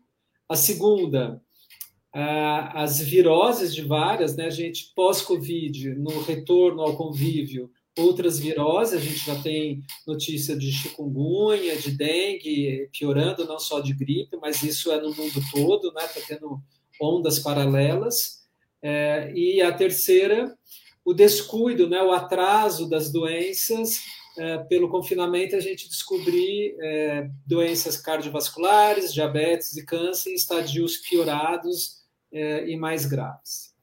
As evidências científicas que tem, de uma maneira geral, que a Idinha trouxe, na neurologia, paciente com Alzheimer e perda de memória, tem estudos muito interessantes uhum. e, obviamente, quem quiser, é pubmed.org e aí é uma publicação mundial, é aberta, a gente pode mas as evidências mostram na área da neurologia e perda da capacidade cognitiva, que é a onda pior que a gente vai enfrentar nos próximos uh, uh, décadas. Agora não é mais tão câncer, doença neurodegenerativa.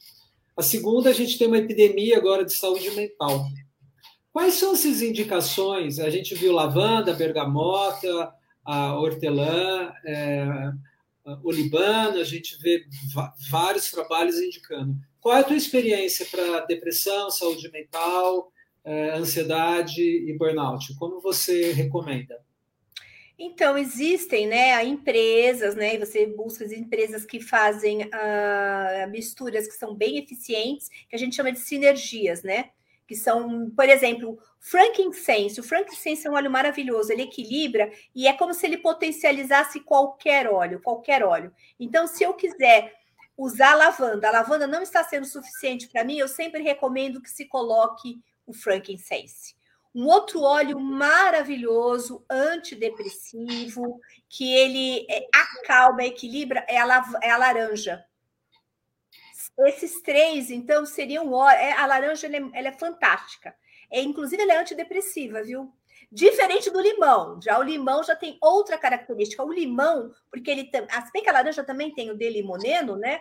Ele acaba trabalhando a questão, ele é um potente é, antibiótico, sabe? Ele, ele mata muitas bactérias, ele também trabalha, é, vamos dizer, equilibrando as nossas células. Gente, assim, quando a gente dá uma indicação, não é que o óleo essencial ele cura, entendeu? Ele ajuda dentro da saúde, ele é um complemento. E sempre, lógico, perguntando para o seu médico se você estiver utilizando alguma medicação, se estiver fazendo uso de algum outro tratamento, sempre peça autorização, veja se está, se, se ok, se está indicado.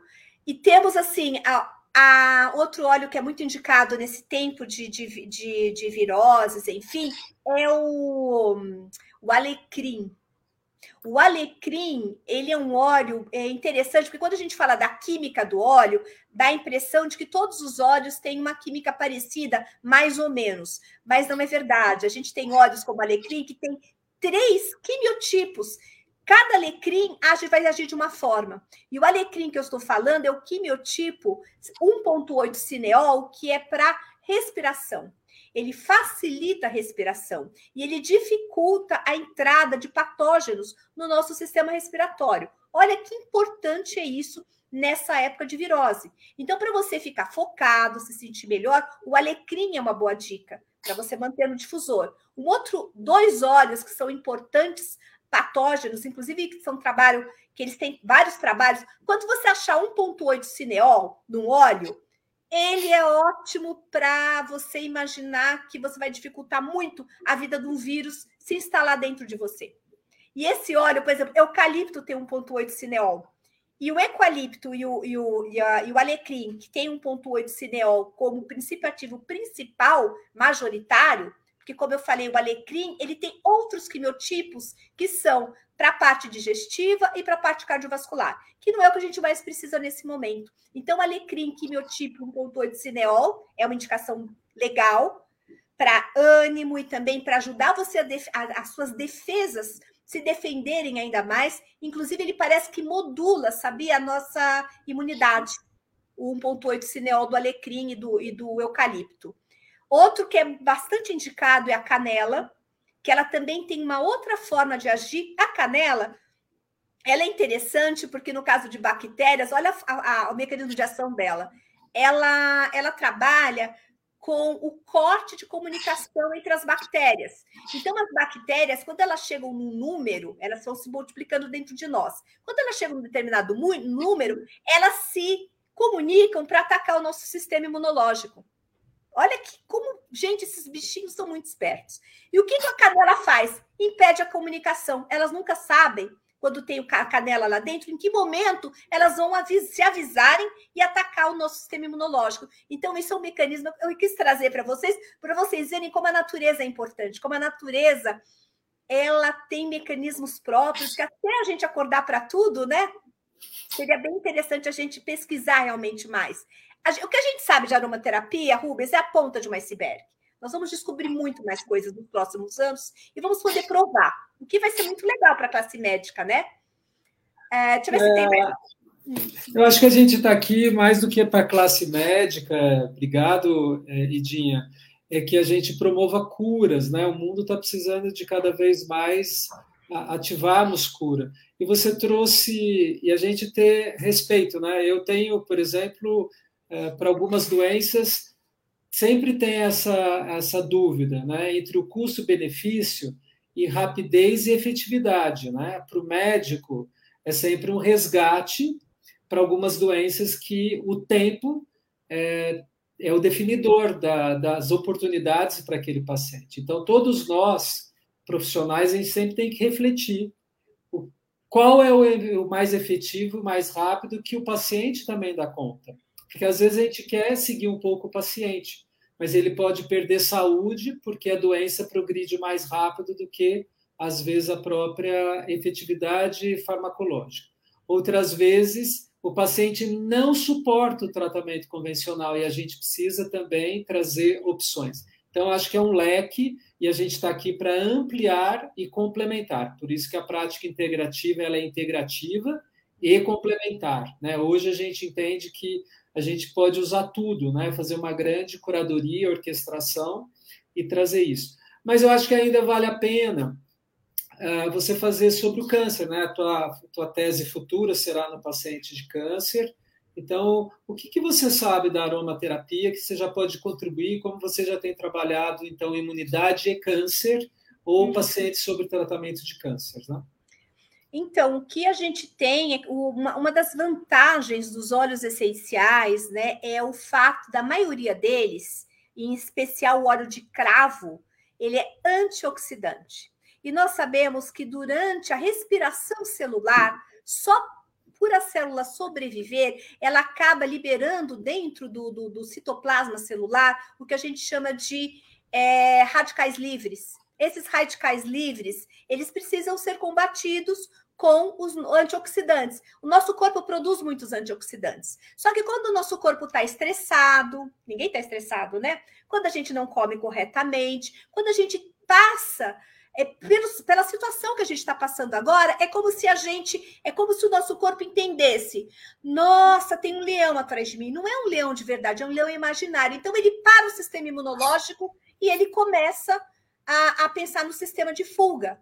E o óleo essencial, primeiro, ele vai acalmar, né? a, a, a, a a pessoa que recebeu, por exemplo, a informação de que está com câncer, a pessoa que está vivendo um estresse muito grande. Então, ele serve para acalmar, para equilibrar.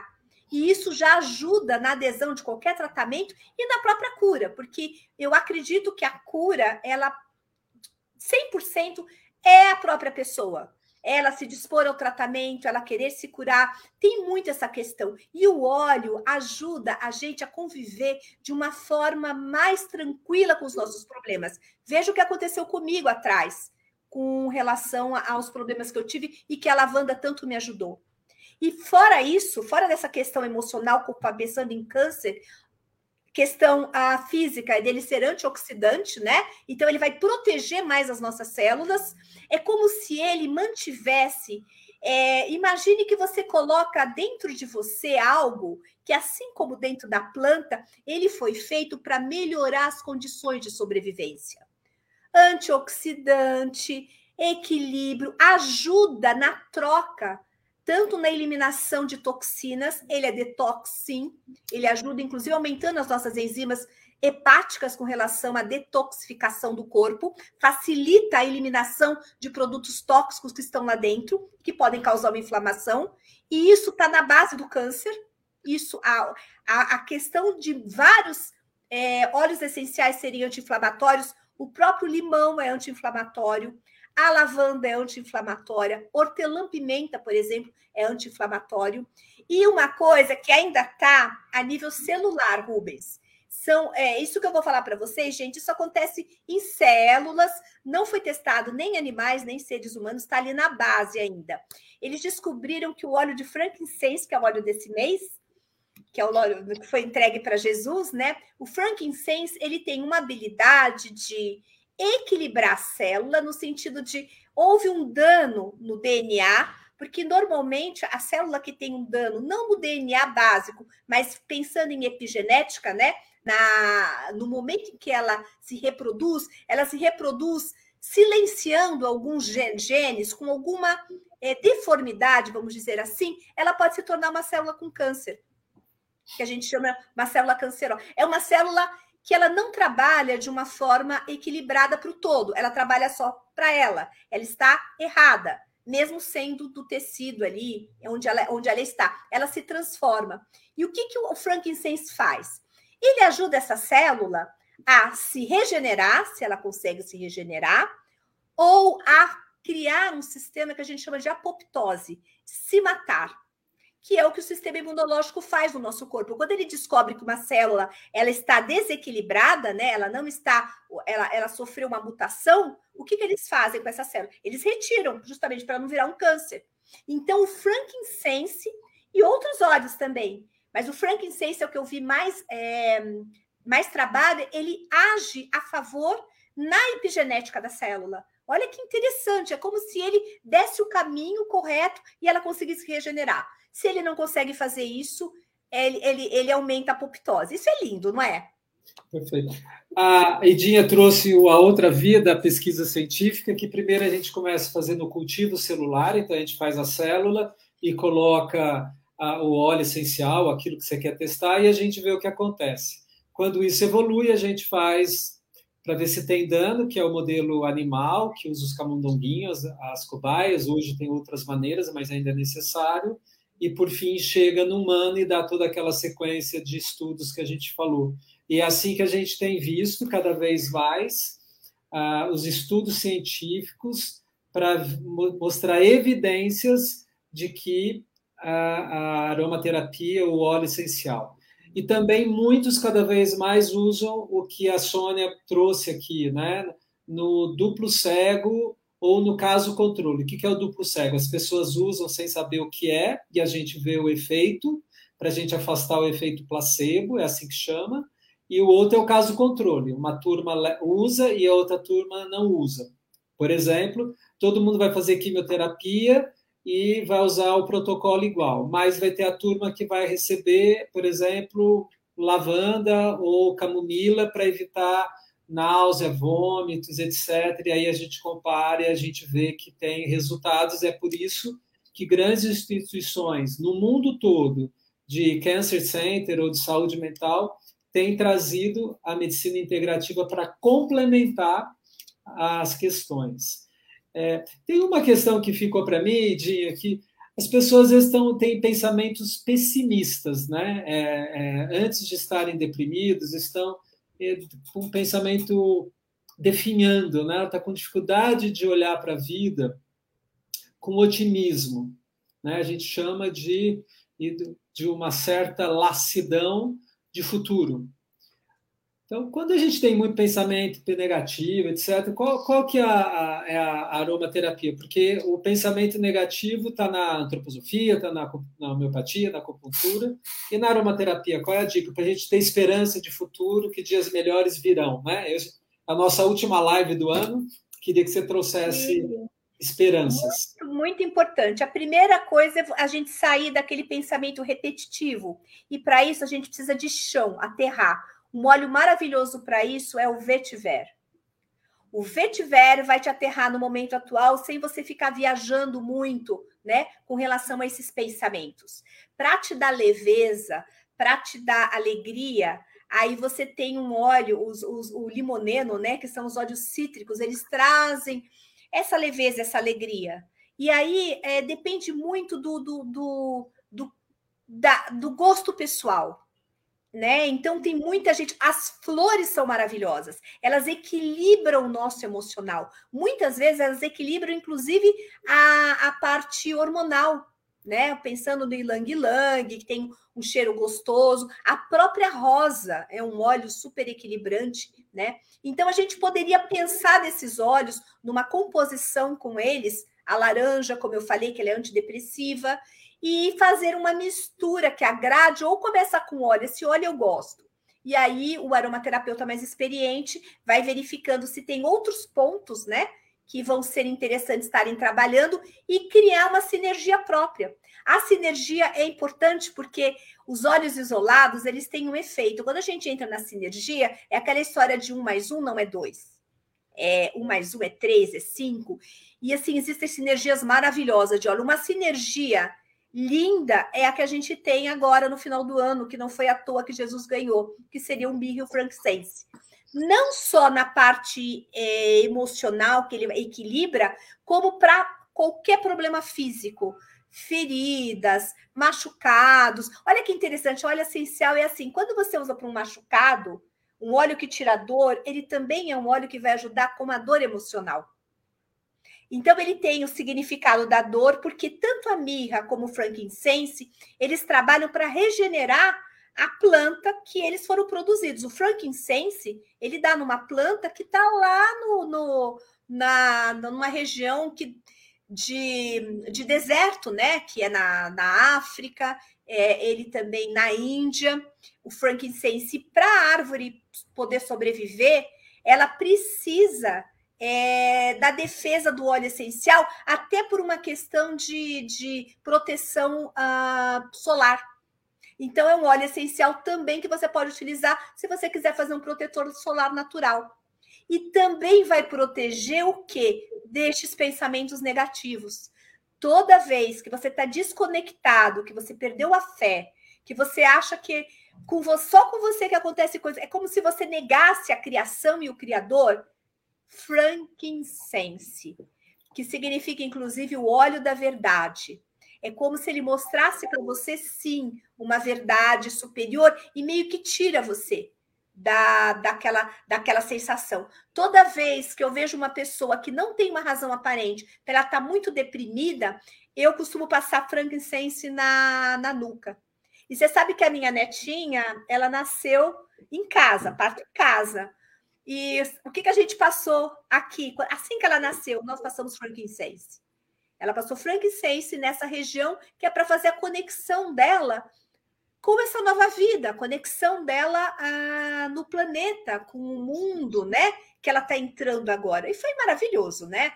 Frankincense aqui e a mirra, que é um potente é, curador de físico, né? Ela trabalha muito para feridas, gengiva, gengivite, é muito indicada a mirra. Nós passamos a mirra no cordão umbilical da minha, da minha netinha. E você sabe que anterior, que não passou mirra, aí esse, é, isso é um caso, tá, gente? Isso é uma experiência. Relato de caso.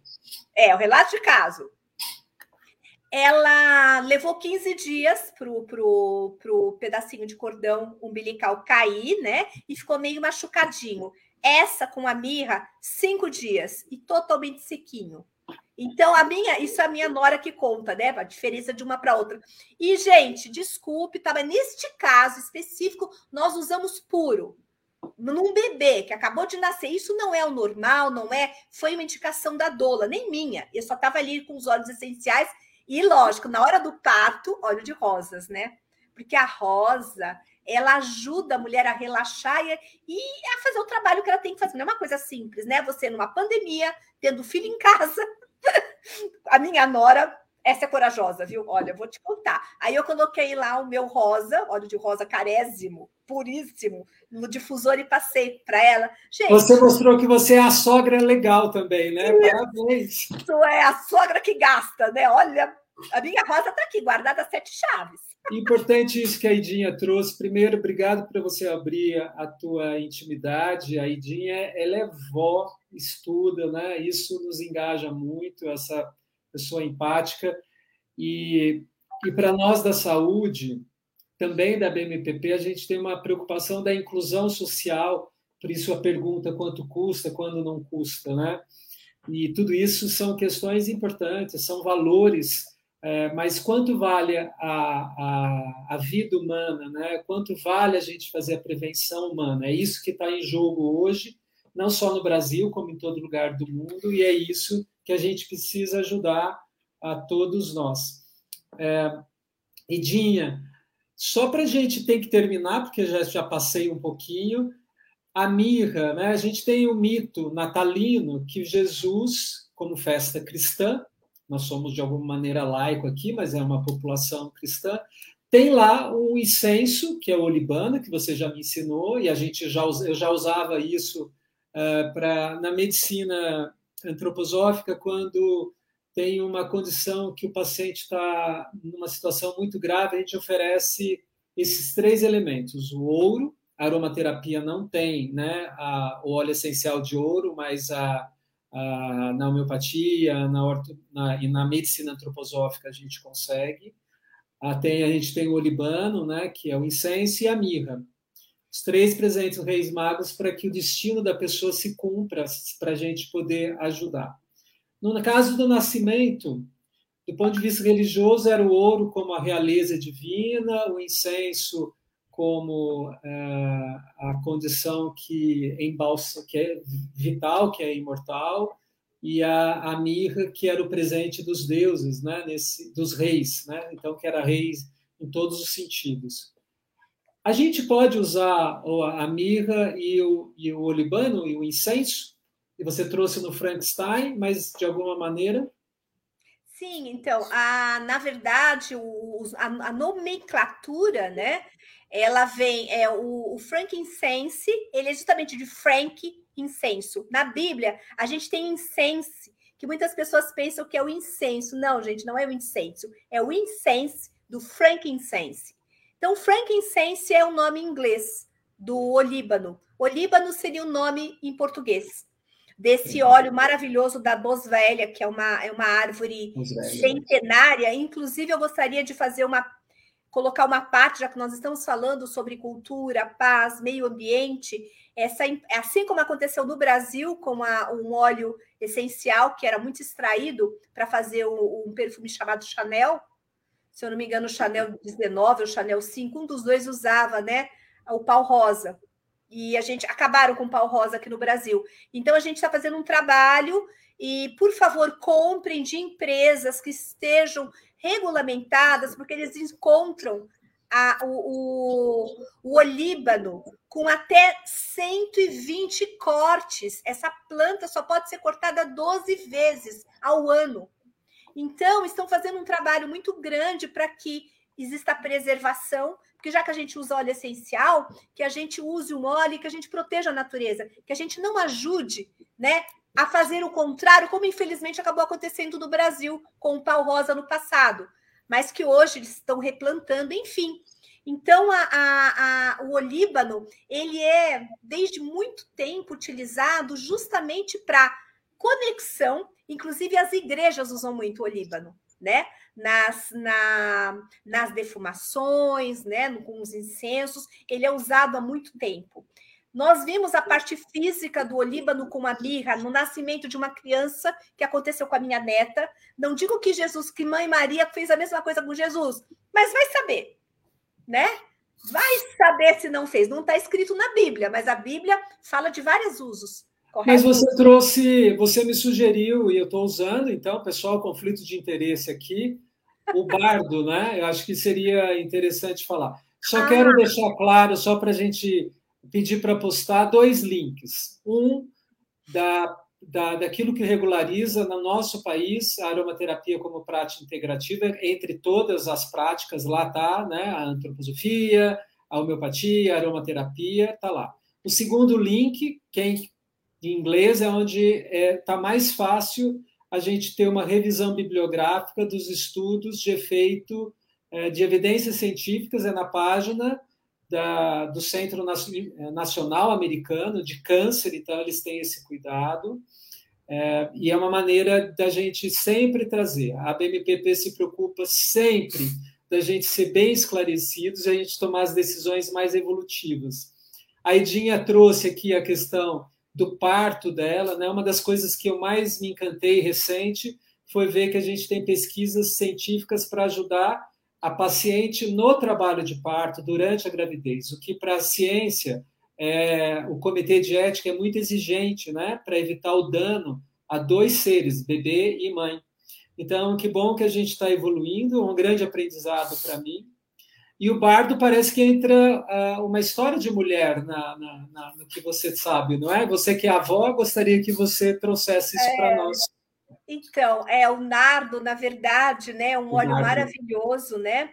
E poucas pessoas sabem, eu me encantei, inclusive até por um. um eu, eu descobri que um dos livros de óleos essenciais que eu tenho foi escrito por um médico antroposófico, né? E esse médico que escreveu esse livro, ele fala sobre o nardo, né? E o nardo foi o óleo que é, Maria Madalena passou nos pés de Jesus, né? Antes da, da crucificação, para que ele tivesse equilíbrio, para que ele se. Então é um óleo maravilhoso e é um óleo que eles falam muito que ele trabalha muito a região do coração, como se você conseguisse equilibrar os dois a, a, a, parte do mental, né? E a parte de baixo do emocional. Então, ele, inclusive, para quem tem questões, muitas pessoas que têm questões ligadas a, a distúrbios cardíacos mesmo, podem ter algum desequilíbrio com relação a, a, a, essas estruturas energéticas. Então, o nardo é, foi o óleo que Maria Madalena escolheu para abençoar Jesus antes da, da crucificação. E uma coisa que é muito legal, quando a gente pensa na mirra, né, de Jesus, a mirra ela foi dada no início para cura e ela também foi utilizada no, no sepultamento de Jesus, porque ele é o óleo do renascimento. Então, o símbolo disso era não só proteger o corpo com relação a odores, enfim, né? Que ele também foi usado na, na época dos embalsamentos, embalsame, embalsamar as pessoas, né? Mas também com a questão da renovação, de nós, a, o símbolo da mirra é renascer para o novo, apesar de todas as dificuldades. Todas as vezes que eu passo por algum problema, Rubens, eu me lembro de Jesus. Eu me lembro da Mãe Maria. E eu fico imaginando realmente o que, que essa mãe passou. E, e, qualquer coisa que a gente possa sofrer nos dias de hoje, gente, não é nada perto do que a gente viu essa família passar. E os óleos essenciais acompanharam eles durante todo esse tempo, né? E a gente pode sim transformá-los num grande companheiro da nossa vida. Porque a gente não tem que aprender através da dor, a gente pode aprender através do amor. E a gente tem essa maravilhosa é, é, natureza né, a mãe terra, a natureza, as plantas, trazendo esses óleos de uma maneira tão linda para poder ajudar. Porque pensa bem, o óleo também para a natureza é. Por que, que, a mãe natureza produziu óleo? Por que, que o óleo a gente gosta tanto? Porque quando a natureza exala o óleo, a gente se sente bem e a gente quer ficar perto dessa planta. Então, olhem a interação que existe. Eu sei que hoje a gente está preso na nossa casa, mas ainda bem que a gente tem o óleo essencial, que ele pode trazer para dentro da casa a natureza e a lembrança de que sim, nós somos filhos de um Criador, sim, nós podemos tudo, né? E principalmente podemos usar coisas que nos deixem felizes. O que não deixa feliz, a gente já tem muito por aí, a gente já sabe o que é. Que tal a gente ir atrás de coisa que nos deixa felizes? Então, é isso que eu quero deixar de presente para vocês. Muito obrigado, Rubens, por essa oportunidade, por poder compartilhar com vocês esse amor que a natureza tem por nós através dos óleos essenciais, que são, sim, a quintessência.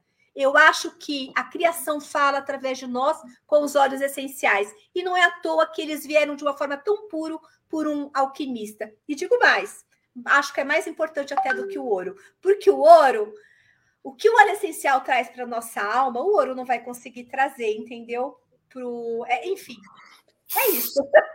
Não sei se eu me estendi demais aqui, mas. Ótimo. E pedir, a Edinha vai ficar aí, né? Hoje era o dia do fechamento do ano. Edinha, quero você do meu lado para a gente finalizar. Ela já deixou o, o. Nós que agradecemos. Quero agradecer a todos que é, chegaram agora ou que estão acompanhando. Uh, o Diálogos que Cura é um evento de altruísmo social. Todas as pessoas que vêm aqui vêm doar seu tempo e seu saber em pró, mais do que da saúde, da cultura de paz. Não há saúde se não temos paz. Precisamos trabalhar a paz. A felicidade são alguns momentos, sucesso também, mas a gente precisa estar em paz. E é um momento que o mundo não está, e nós precisamos trazer. Entendi que a Aidinha trouxe as palavras encantadoras, trouxe preleções interessantes do ponto de vista da religião e que a gente pode respeitar e acolher como universal, independente dos credos de cada um.